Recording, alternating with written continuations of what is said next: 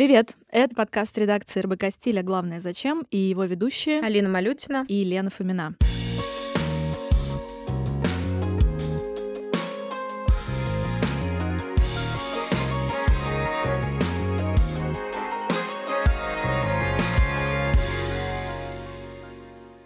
Работая с новостями и трендами, мы часто задаемся вопросом, а главное, зачем? Зачем HBO позвали Балагова снимать сериал по видеоигре The Last of Us, если, судя по первому кадру, все равно получается видеоигра? Зачем Илон Маск и Граймс полурасстаются, и доступна ли эта опция простым смертным? Зачем Юра Борисов раздает автографы от лица Виктора Пелевина, и значит ли это, что теперь Данила Козловский будет расписываться за Дмитрия Глуховского? Вместе с экспертами мы попробуем ответить на наболевшие вопросы и разобраться в сути вещей. Этот выпуск посвящен виртуальной моде. Кто ее создает и покупает, и для чего она вообще нужна. Лен, играла ли ты когда-нибудь э, в Sims? Нет, и в видеоигры вообще не играла. У меня было бедное детство. Окей, что ты делала с момента от бумажных кукол до вейпа и спиннеров? А, я лазила по недостройкам, читала книжки и играла в футбол с друзьями. Боже. Короче, почему я заговорила про Sims? Sims — это, наверное, все знают, что это симулятор жизни виртуальный, и там можно, помимо того, что обустраивать дома, строить жизнь своих симсов, э, игра начинается, собственно, с того, что ты эти симсы, э, иными словами, виртуальные аватары, создаешь. Э, выбираешь им цвет глаз, цвет волос, э, одежду, чем больше ты покупаешь дополнений в этой игре, тем больше у тебя разных типов одежды.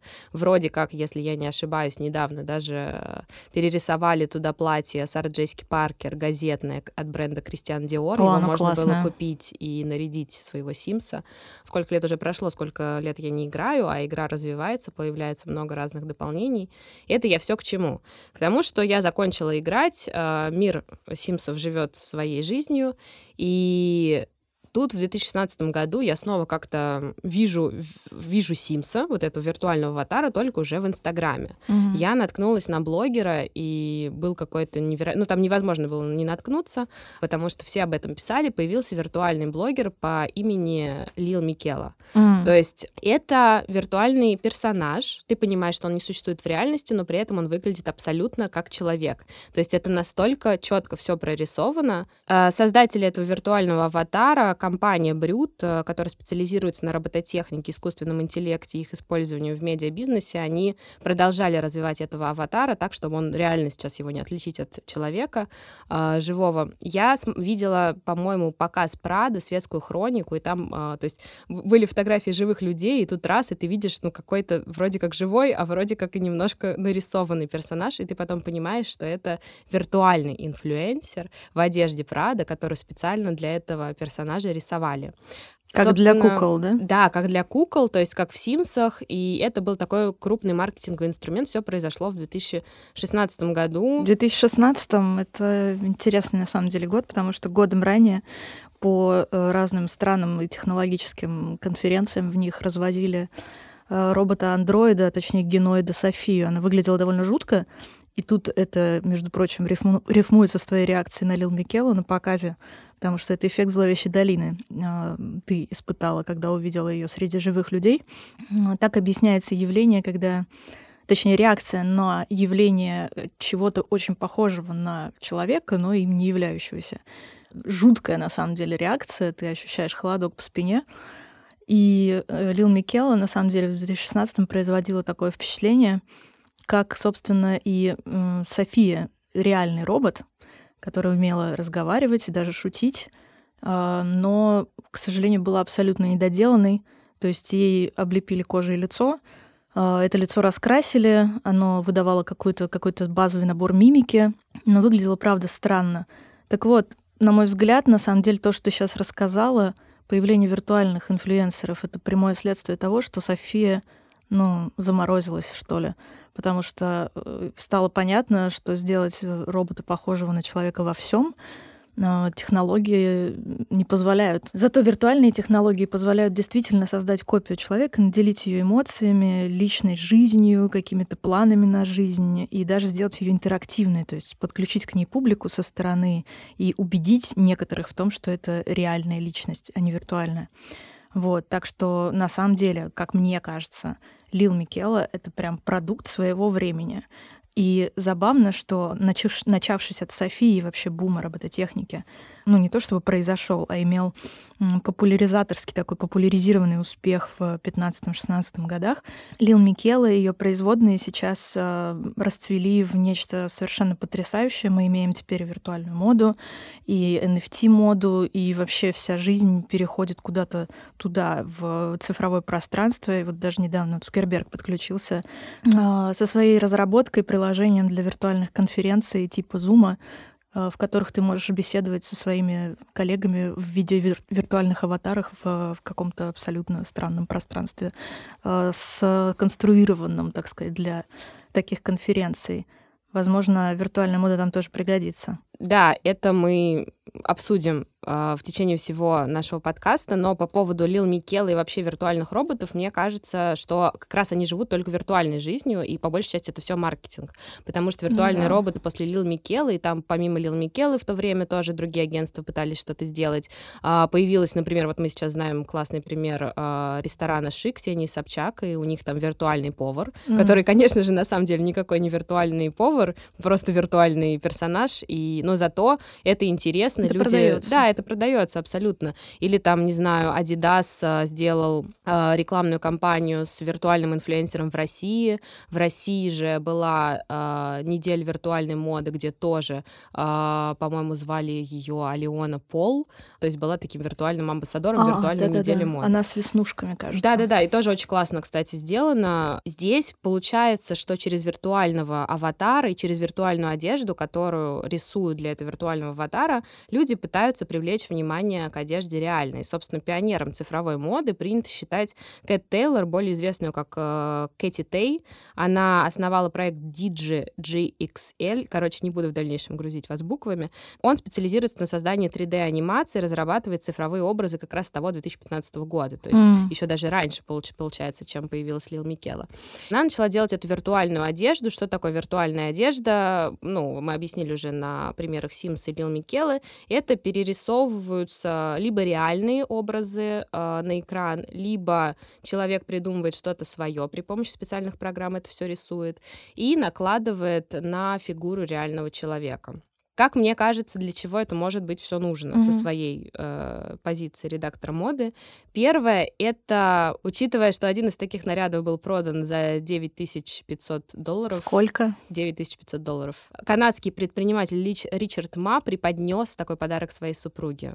Собственно, он надел ее на фотогра... Э, ее фотографию в виртуальное платье, которое mm-hmm. все развивалось, было очень красивым. И она таким образом могла сказать, вот у вас сумки Биркин, а у меня виртуальное платье почти за 10 косарей. Было бы чем гордиться. Вот, то есть это такой способ кича, э, так же, как и игра, игра Sims для школьников. Школьник приходит, э, собственно, в класс и говорит, а вот у меня вот такой Sims, наряженный в платье от Кристиан Диор, а у тебя там что, базовые настройки, пользуешься обычной зеленой кофточкой, фу, это прошлый сезон. Господи. Вот, второе, зачем это может быть нужно, виртуальная одежда, вообще ее расцвет пришелся на прошлый год, э, когда мы все сидели в заперти и теряли свои деньги. И дизайнеры очень многие, у них просто а, остановился производственный процесс, и для них это был способ сделать что-то, во-первых, попробовать себя в чем-то новом, в виртуальной моде, и, во-вторых, э, ты можешь не отшивать несколько экземпляров одежды, а сделать несколько виртуальных экземпляров, примерить на покупателя, и он уже сможет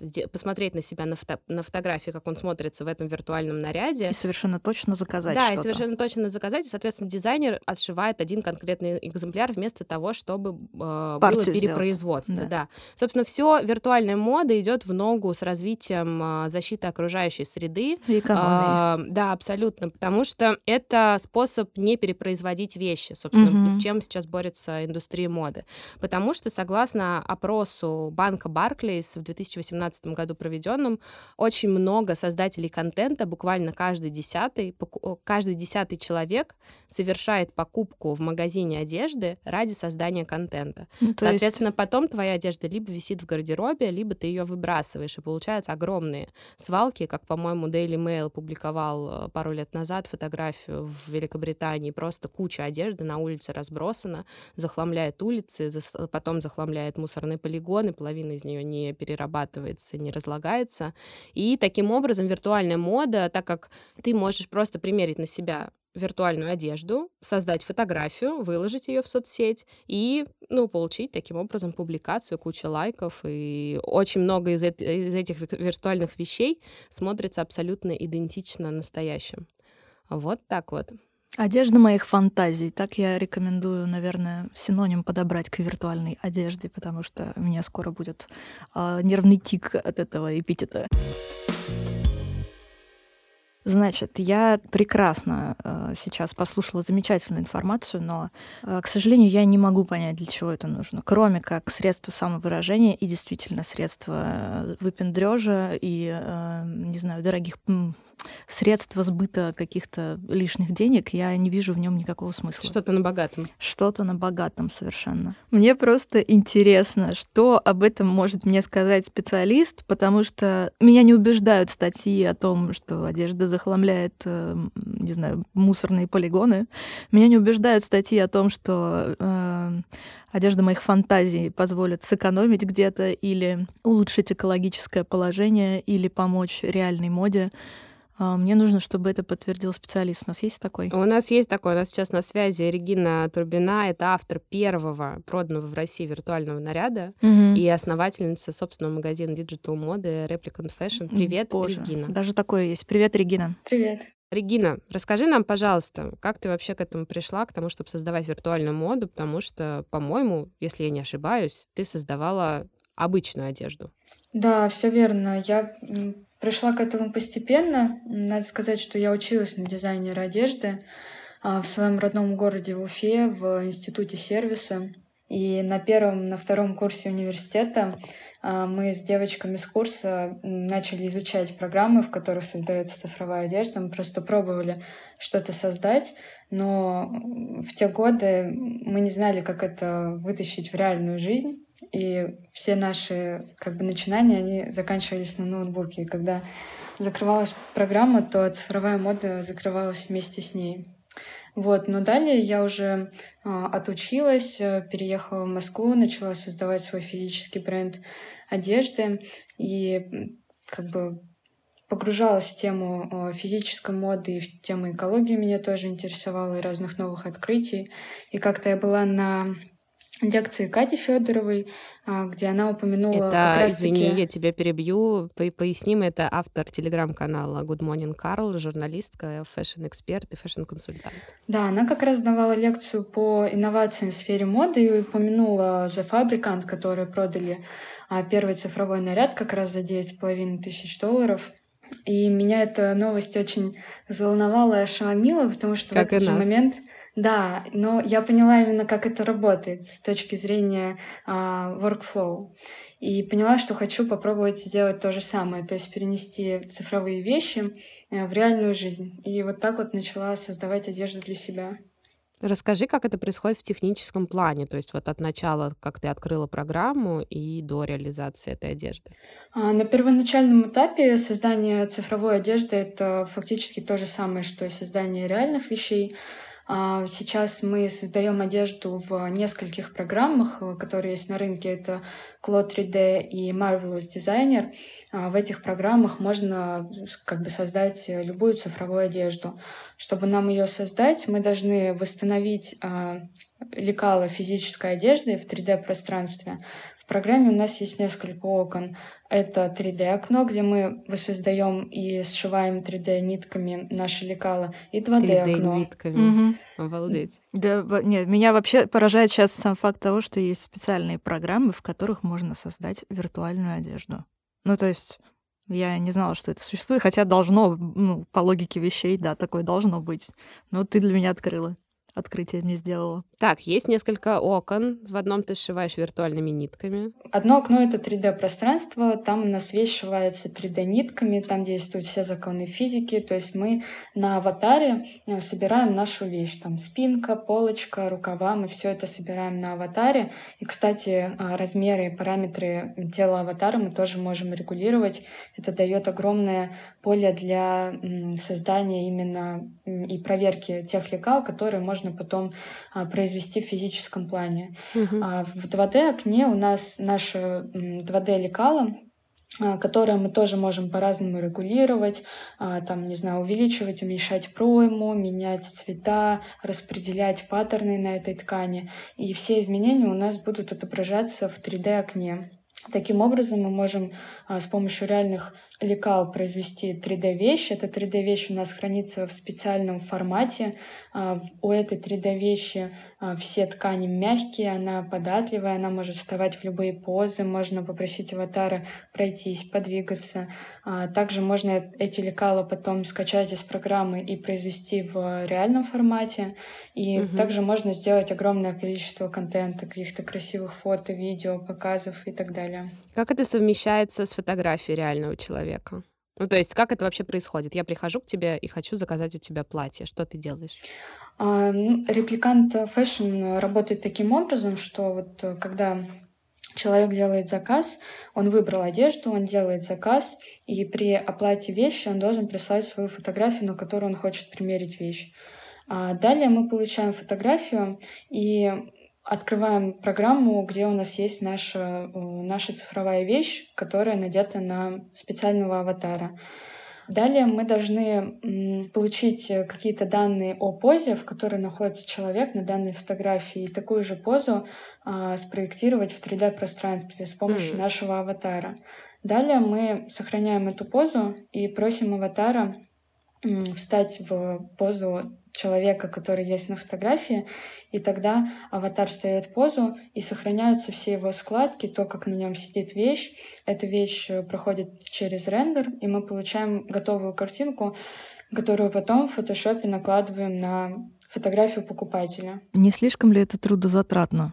Это очень трудозатратно, я согласна. Но в этом формате мы получаем идеальную картинку, которая смотрится супер фотореалистично.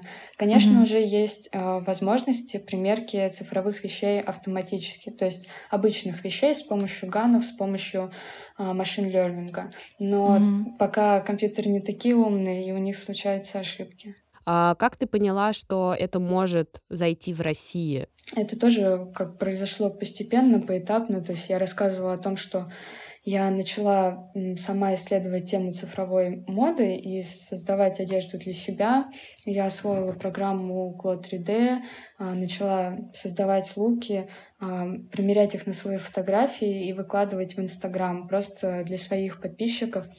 У меня тогда было очень мало подписчиков, но всех их э, жутко интересовала тема цифровой моды, а кто-то даже не понимал, что та одежда, которую я примеряю, она не настоящая. На самом деле я поняла, что цифровая одежда пользуется спросом после кейса с Данилом Трубуном.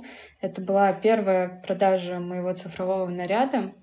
А Данил, Данил Трабун, Трабун медиа, бывший медиадиректор, по-моему, Яндекса. Да, он заинтересовался темой digital-моды и попросил меня сделать наряд.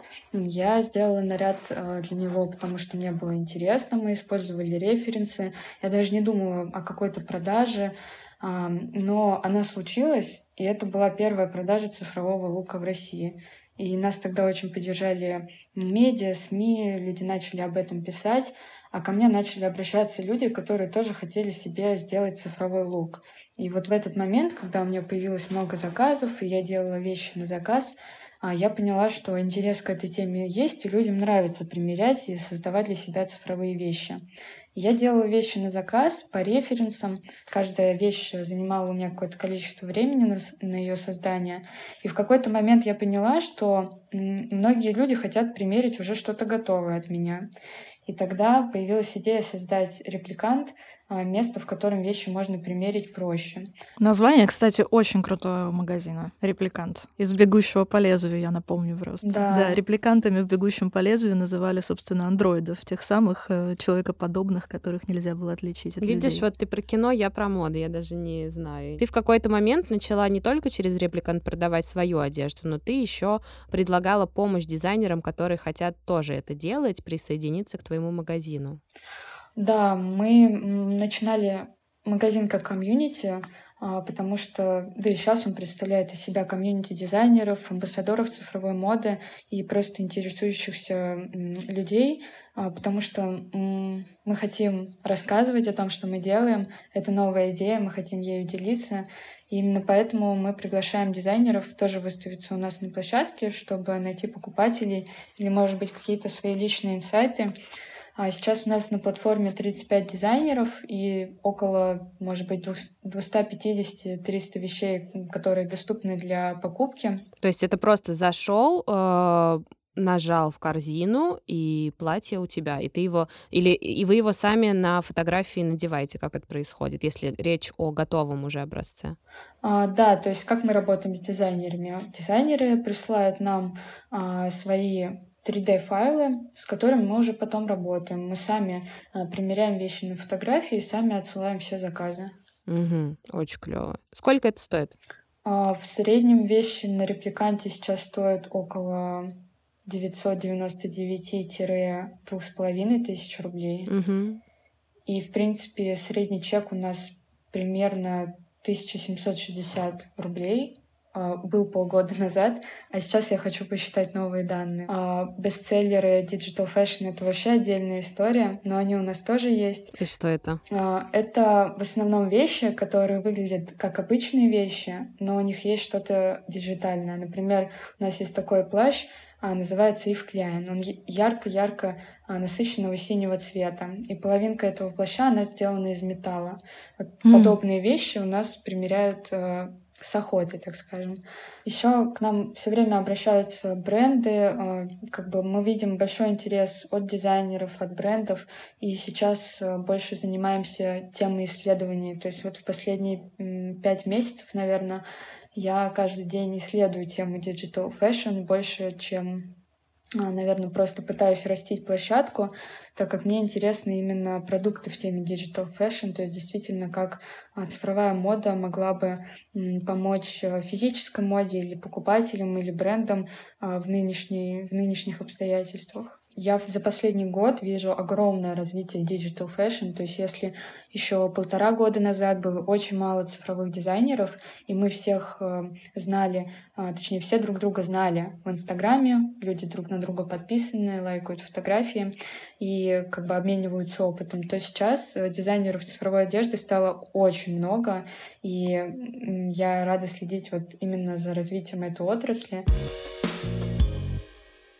Я могу понять, зачем это нужно молодым дизайнерам, но зачем это нужно большим брендам, потому что мы видим сейчас э, коллекции виртуальной одежды там у Алены Ахмадулиной, у бренда Puma, с которым у тебя выходила коллаборация. То есть зачем нужно это им? Я думаю, что для Алены Ахмадулиной и для бренда это больше скорее позиционирование, маркетинг и, возможно, привлечение новой аудитории но при этом замечательно, что они транслируют э, идеи цифровой моды и создают такие красивые коллекции. Особенно важно да, транслировать идеи цифровой моды, потому что это действительно при наличии классного продукта возможность а, помочь индустрии э, побороть перепроизводство. Осознанное потребление, ну, это, конечно, главная идея сейчас.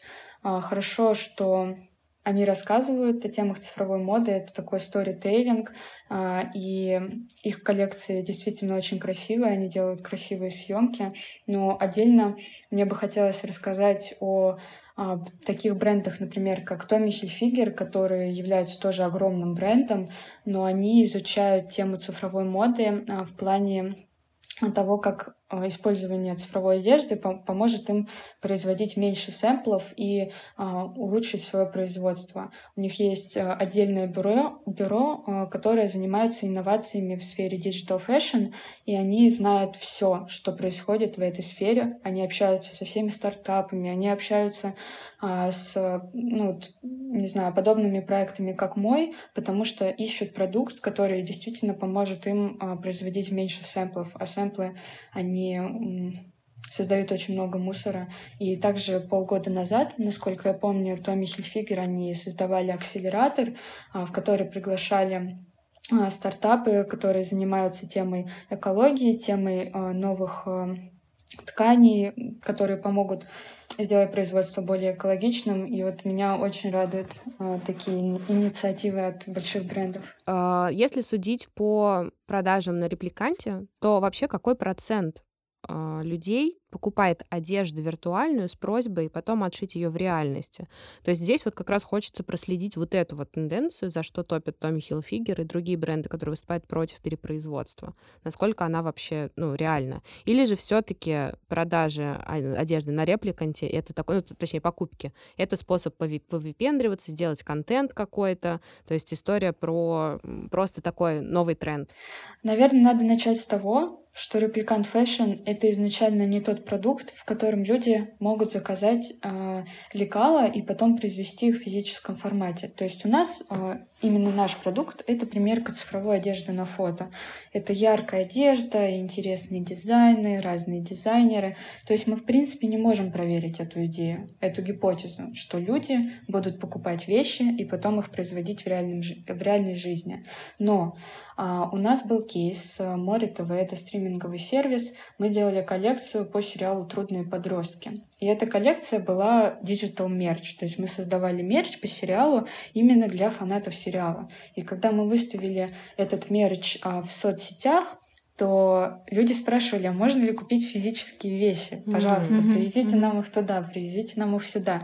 То есть вот именно такие проекты, они могут а, помочь проверить эту, эту гипотезу. Вообще я считаю, что она достаточно цельная, потому что цифровая одежда, она может быть очень реалистичной, то есть ее можно сделать достаточно реалистично и по тем же лекалам, по которым мы будем производить физические вещи, и, следовательно, по этим фотографиям мы вполне себе можем собирать предзаказы. Я даже несколько месяцев назад общалась с достаточно крупным брендом а, физической одежды из России, которые всерьез задумывались а, над э, такой идеей создавать и собирать предзаказы по сэмплам цифровой одежды. Я не знаю, насколько они продвинулись в своей работе, но это вполне реально. Это знаешь, как было, если отойти от темы виртуальной моды, в прошлом году, когда был локдаун э, летом, Кристиан Диор делали кутюрный показ, и они сделали кутюрные дорогостоящие платья, то есть кутюр — это ручная работа, они их сделали в миниатюре в формате куколок. Сняли это все в очень красивом фэшн-фильме, просто невероятно, дайте Оскар. Лена сейчас как знаток... Э, знаток... Знаток Оскара знаток скривилась. Оскара скривилась. Ну, ладно, мы, мы про фэшн-Оскар будем говорить. И они, все эти куколки маленькие с кутюрной коллекции, они их рассылали по клиентам, по, ну, амбассадоры и друзья модного дома Кристиан Диор с предложением отшить э, эти наряды в полном размере. То есть только если люди действительно заинтересовались тем или иным экземпляром, они его отшивали. То есть это тоже история про то, как минимизировать собственные затраты и как минимизировать э, перепроизводство. Буквально минимизировать, потому что это платье для куколок. Это, кстати, боже. идея вообще не новая, она еще была да, да, в да. прошлом веке это по-моему, тот, тот, тот же Кристиан Диор, и вот это, э, был театр кукол с этими платьицами. То есть они просто повторили то, что было очень давно. Превосходно. Да. А если возвращаться к тому, что ты сказала, то сейчас, как я понимаю, заказы на репликанте — это история как раз про вот этот новый тренд. То есть люди, людям интересно примерить на себя. То есть про новый experience. Правильно ли я понимаю? Да, то есть мы немножечко анализировали, почему наши покупатели делают заказы на Replicant Fashion. А особенно нам было интересно, э, интересны люди, которые делали там по 12, по 16 заказов цифровой одежды. Но явно же интересно, почему они примеряют так много цифровой одежды. В итоге наших исследований мы пришли к выводу, что, во-первых, это эмоции, то есть люди получают позитивные, положительные эмоции, закрывают какие-то свои потребности в эмоциях с помощью цифровой одежды, потому что они в итоге получают фотореалистичную картинку и вау-эффект. То есть им нравится как они выглядят в этой одежде. Это что-то необычное, что-то яркое. А также мы заметили тренд на создание и сопричастность комьюнити. То есть у нас Replicant Fashion представляет собой комьюнити. Это дизайнеры, покупатели, амбассадоры цифровой моды. А, это даже дизайнеры, вот, которые не, не продаются именно на сайте, а просто которые создают цифровую одежду, им всегда интересно, что происходит в данной сфере. И мы заметили, что те люди, которые покупают действительно много цифровых нарядов, они видят свою сопричастность к комьюнити и надолго задерживаются в комьюнити. Они оставляют комментарии дизайнерам, они следят за тем, что происходит в теме digital fashion, им, им нравятся какие-то наши новинки, и они получают общение и новых друзей. А также есть а, небольшой процент э, людей, наших покупателей, которые за счет цифровой одежды действительно создают контент, то есть мы говорили в начале э, подкаста о том, что э, каждый десятый человек, он покупает одежду для создания контента в социальных сетях, да, и потом эта одежда ему не нужна. То есть у нас это все таки не основной сейчас потребитель, да, у нас э, основной потребитель, он идет за эмоциями в репликант. Но есть люди, которые покупают одежду для того, чтобы сделать э, красивый пост или для того, чтобы э, оживить свои старые фотографии. Например, они сделали большой большую фотосъемку, и они на этой фотосъемке а, в одних и тех же вещах. И они хотят изменить эти вещи и как-то оживить свой Инстаграм, тогда они приходят к нам и покупают вещи. Вот, также очень много покупателей делают подарки своим а, вторым половинкам а, или подарки каким-то своим друзьям, коллегам на день рождения. Это тоже всегда очень приятно. Я все время, пока ты говорила, и пока я тоже говорила, думала параллельно о том, если воспринимать а, виртуальную одежду как арт-объект, должно ли по ней быть понятно, что это виртуальная одежда? Или она должна имитировать реальную на фотографиях? Никто ничего никому не должен. То есть одежда может быть любой, но определенно есть тренд сейчас именно на вещи, которые выглядят очень нереалистично. То есть вот, например, а, есть бренд, который называется Tribute бренд. Они создают очень а, нереалистичные, яркие работы. Это огромные платья из металла, это какие-то невообразимые шлейфы. Это материалы, которые ты не увидишь в реальной жизни. И как раз поэтому к Tribute бренд а, приходят покупатели, и примеряют такие нереалистичные наряды, потому что в жизни их никогда не примеришь. Но также у нас э, есть и покупатели, которые примеряют вещи, которые выглядят супер реалистично. А, и вообще цифровая одежда, она может быть многообразна, и а, она выглядит по-разному. И есть даже у нас э, такие запросы от покупателей, чтобы одежда выглядела максимально естественно и максимально реалистично. То есть она может быть любой. Лен, что ты там все время записываешь? Я записываю все, что говорит э, наша гостья, потому что мне нужно как бы сделать саммари в итоге. Э, потому что сейчас все равно моя внутренняя бабка, которая все это критикует, она никак не может отключиться и заткнуться. И меня многое возмущает, потому что все, что, все, что мы сейчас обсудили, мне представляется какая-нибудь видеоигра, в которой я никогда не играла. Э, видеоигра, где, например, э, есть персонажи женщины-воительницы с огромными сиськами, сиськами, да, тоже супер нереалистичные, но как бы многие парни берут себе такие аватары и представляются, собственно, в игровом лоре а, вот в таком образе. Мне кажется, виртуальная одежда — это тоже какой-то способ, не знаю, себя Э, улучшить в цифровом пространстве, как маски в Инстаграме там или, не знаю, фильтры в фотоприложениях для селфи. Вот. То есть э, для меня все это кажется все равно сюром, хотя явно, что для представителей индустрии, для дизайнеров, для людей творческих, которые заняты в этой, э, в, в этой сфере, для них это реально интересный опыт. То есть это действительно, как, ну, как говорит наш, наш спикер, это исследование, это какие-то новые открытия, да, в области, которая уже изшита, позволю себе сказать, э, вдоль и поперек. Ну вот, наверное, моя проблема здесь, э, ну, поправьте меня, если это не так. Моя проблема здесь в том, что я пытаюсь виртуальное как-то примерить к реальному, короче. Регин, тут вопрос конкретно про твои исследования, про которые ты говоришь. Что тебе удалось э, выяснить за год и к чему все это идет? Это, наверное, самый объемный вопрос и достаточно сложный, потому что я постоянно вот в теме digital fashion пробую что-то новое, исследую что-то новое. А, например, так вот мимолетом хотела сказать, что два месяца назад мы открыли NFT Digital Fashion Marketplace. И у нас там тоже есть э, достаточно хорошие продажи. То есть мы продали а, там на 20 тысяч долларов, но ее покупают уже те люди, которые даже не примеряют ее на фотографии. То есть они просто покупают ее для того, чтобы купить ее. Это вообще отдельный, отдельный какой-то разговор. Я как человек, который в силу своей загруженности не успевает следить за тем, что происходит в медиаполе, расскажите мне, вот тут я буду тупым, тупым вопрошающим, что такое NFT? О, мы сейчас задержимся. NFT — это, во-первых, технология, которая позволяет лицензировать контент, а, какой-то цифровой контент, а, цифровые картины, видео и, в принципе, любой предмет, который который был так или иначе оцифрован.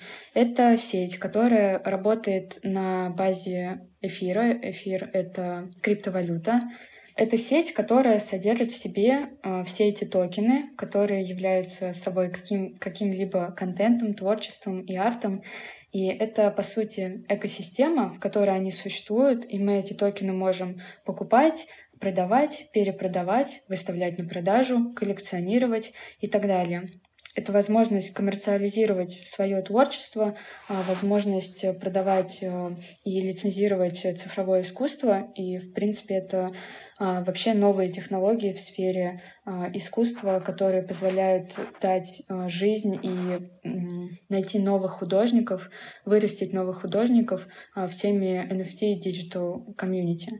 А, это новая идея, и она, да, заинтересовала нас в плане того, что цифровая мода а, без NFT, она, по сути, никак не не цена. То есть мы, например, на Replicant Fashion не продаем файлы, мы не продаем вещи э, на многоразовое использование. То, что у нас получает сейчас покупатель на Replicant Fashion, это фотография, на которой на него надет цифровой наряд.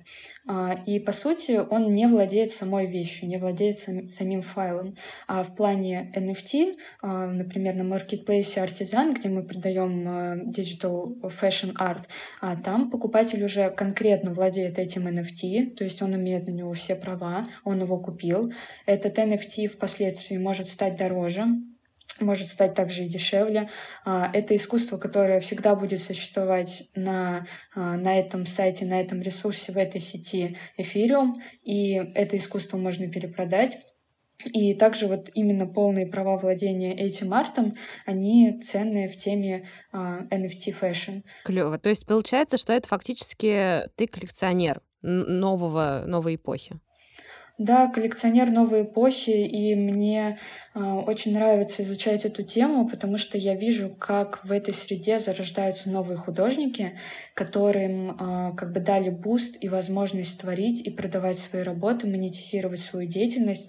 Есть очень-очень талантливые артисты, которые, наверное, без NFT они бы так вот не продвинулись а, в теме выставления своих работ. А сейчас они делают не только цифровые выставки там в метавселенных, но и свои физические выставки и хорошо продают свои работы.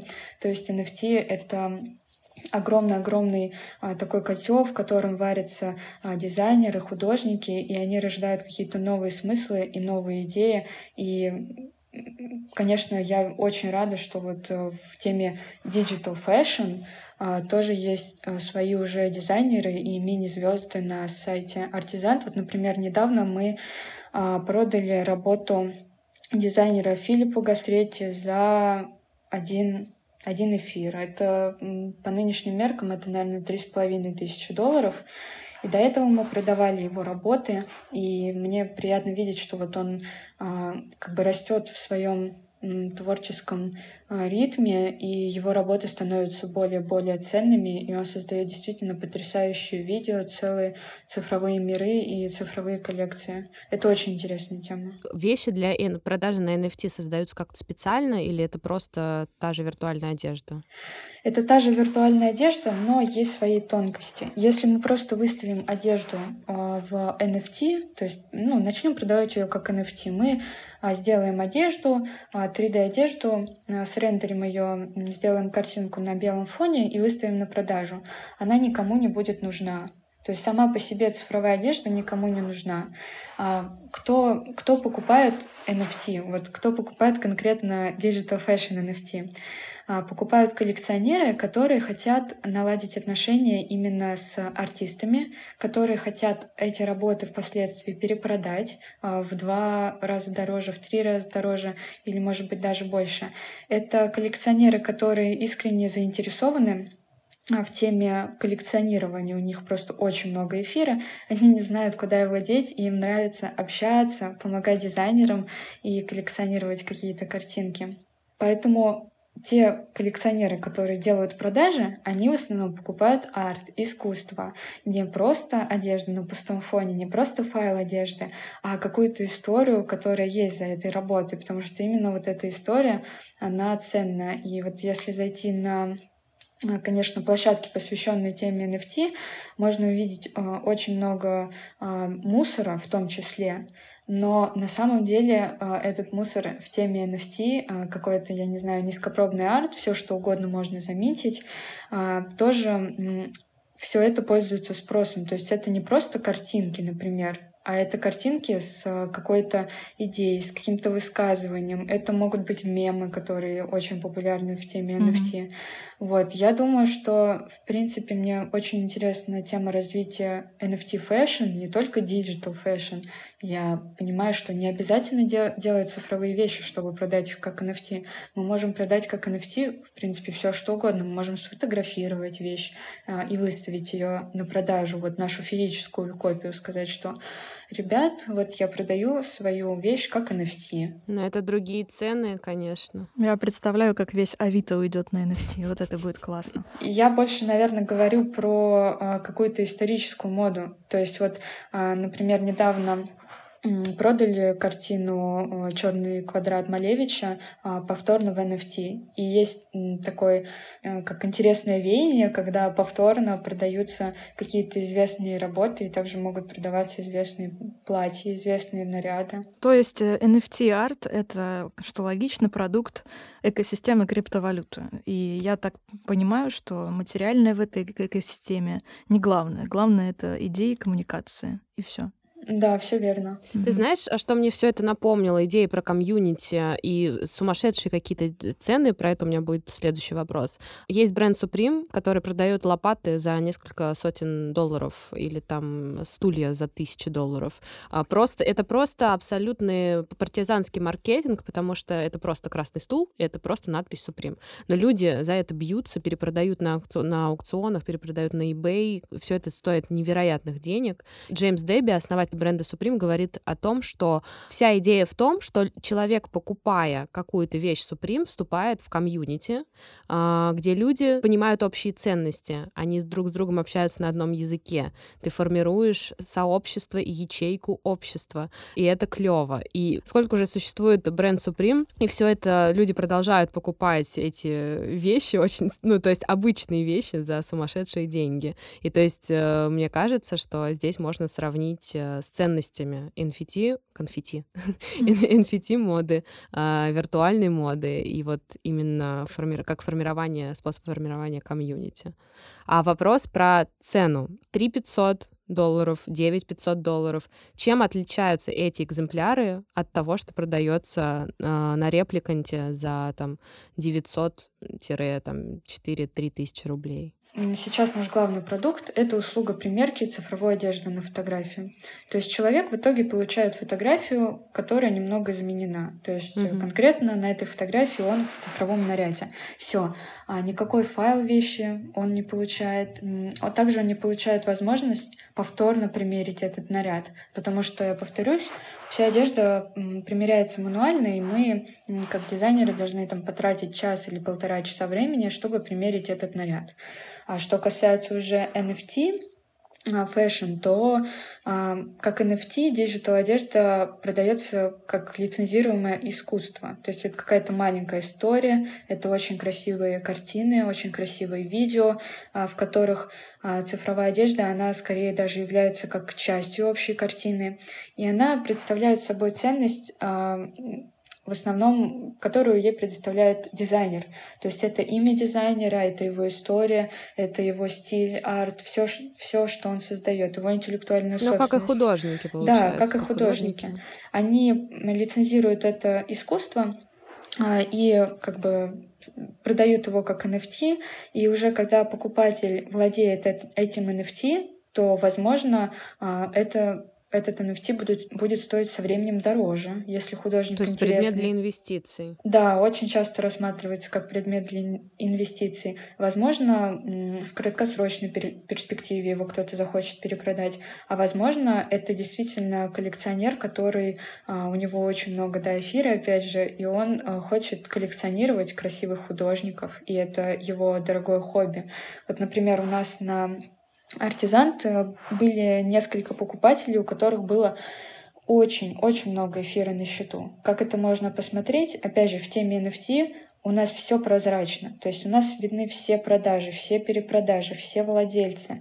А, все происходит за счет а, криптокошельков. Мы работаем с самым популярным MetaMask криптокошельком. А, есть э, такой, такой сервис, который называется EtherScan. Это сервис, который позволяет посмотреть все транзакции в теме NFT. Например, а, наш EtherScan от Artisan.io доступен для публичного просмотра, и кто угодно может посмотреть, когда мы продали нашу последнюю вещь, сколько вещей у нас продалось, какие у нас были транзакции.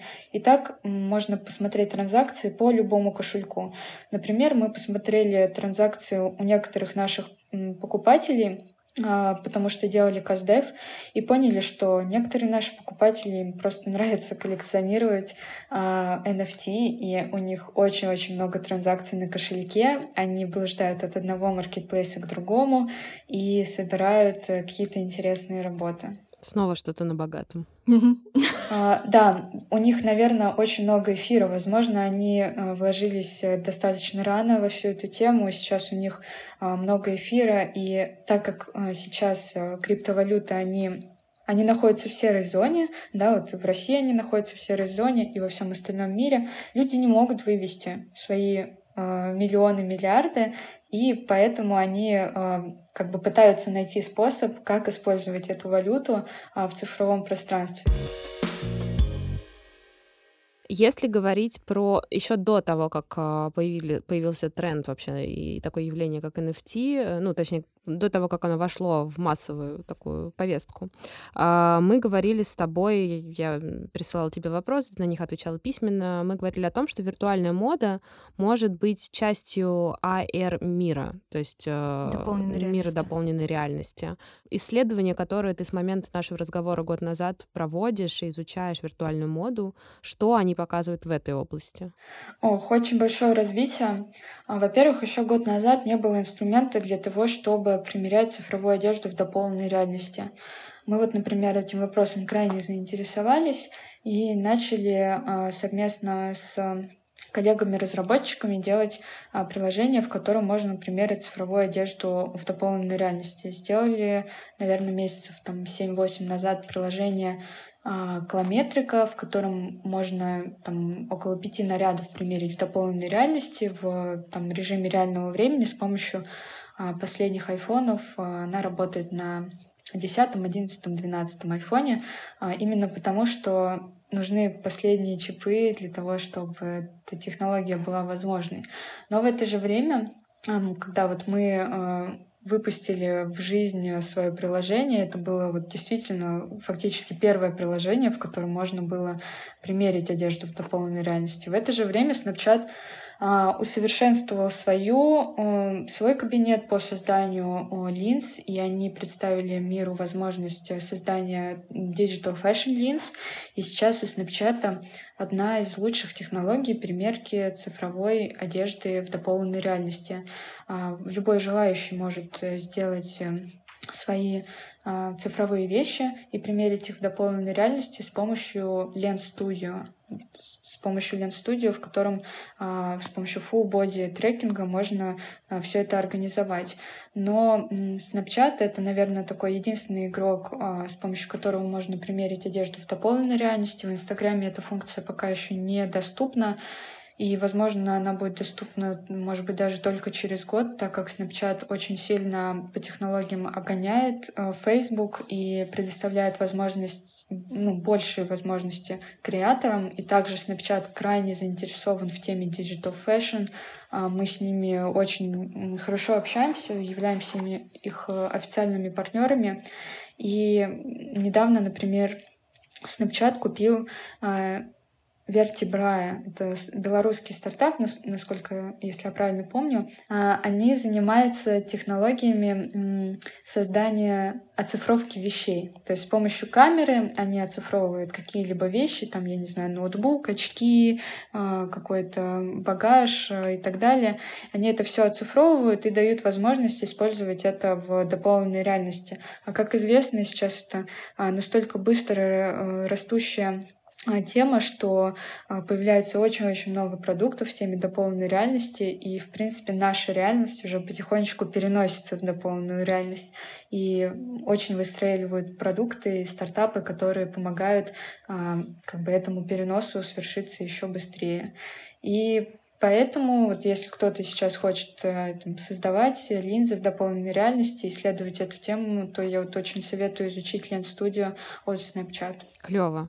У меня после каждого твоего, после каждого твоего монолога слово клево. Ну, потому что мы, когда с Леной обсуждали, как-то так глубоко не уходили.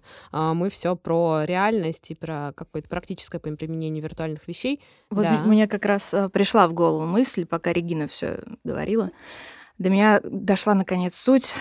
Мы перешли от зарисовывания объектов к фотографированию видеосъемки. А теперь, что логично, к диджитализации — а, поэтому, оценивая такую субстанцию, как digital fashion, нужно понимать, э, что она существует в другом измерении.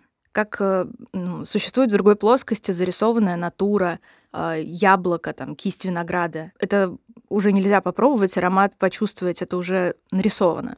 Объекты другого мира. Так и герой хоррора не послушает тебя, если ты крикнешь «Чувак, не отделяйся от группы» потому что он действует по сценарию, потому что он не принадлежит реальному миру. Так и диджитал-одежда. К физическому пространству эта штука больше не относится.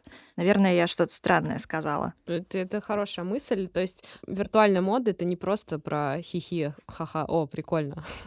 Вот, так можно было. А это что-то более глобальное. Не знаю, мне это все видится так, что если там Цукерберг э, и компания Apple продолжат развивать свои технологии, в скором времени мы будем вообще ходить голышом по улице или там в трениках в наших, которые застираны да нельзя. Но в очках с Да, но в очках с дополненной реальностью, соответственно, мы все будем выглядеть, э, то есть видеть друг друга в платьях, как с бала Медгала или с Оскар. А, будем придумывать себе какие-то классные вещи. Главное, чтобы это не превратилось в фильм «Суррогаты» 2009 года. Если кто-нибудь помнит эту позорную картину, где э, играл Брюс Уиллис, там, значит, люди просто лежали, они никуда не ходили, они существовали в виртуальном мире абсолютно. А, а нет, за, за, них, за них ходили их андроиды, но андроидов мы уже больше не производим.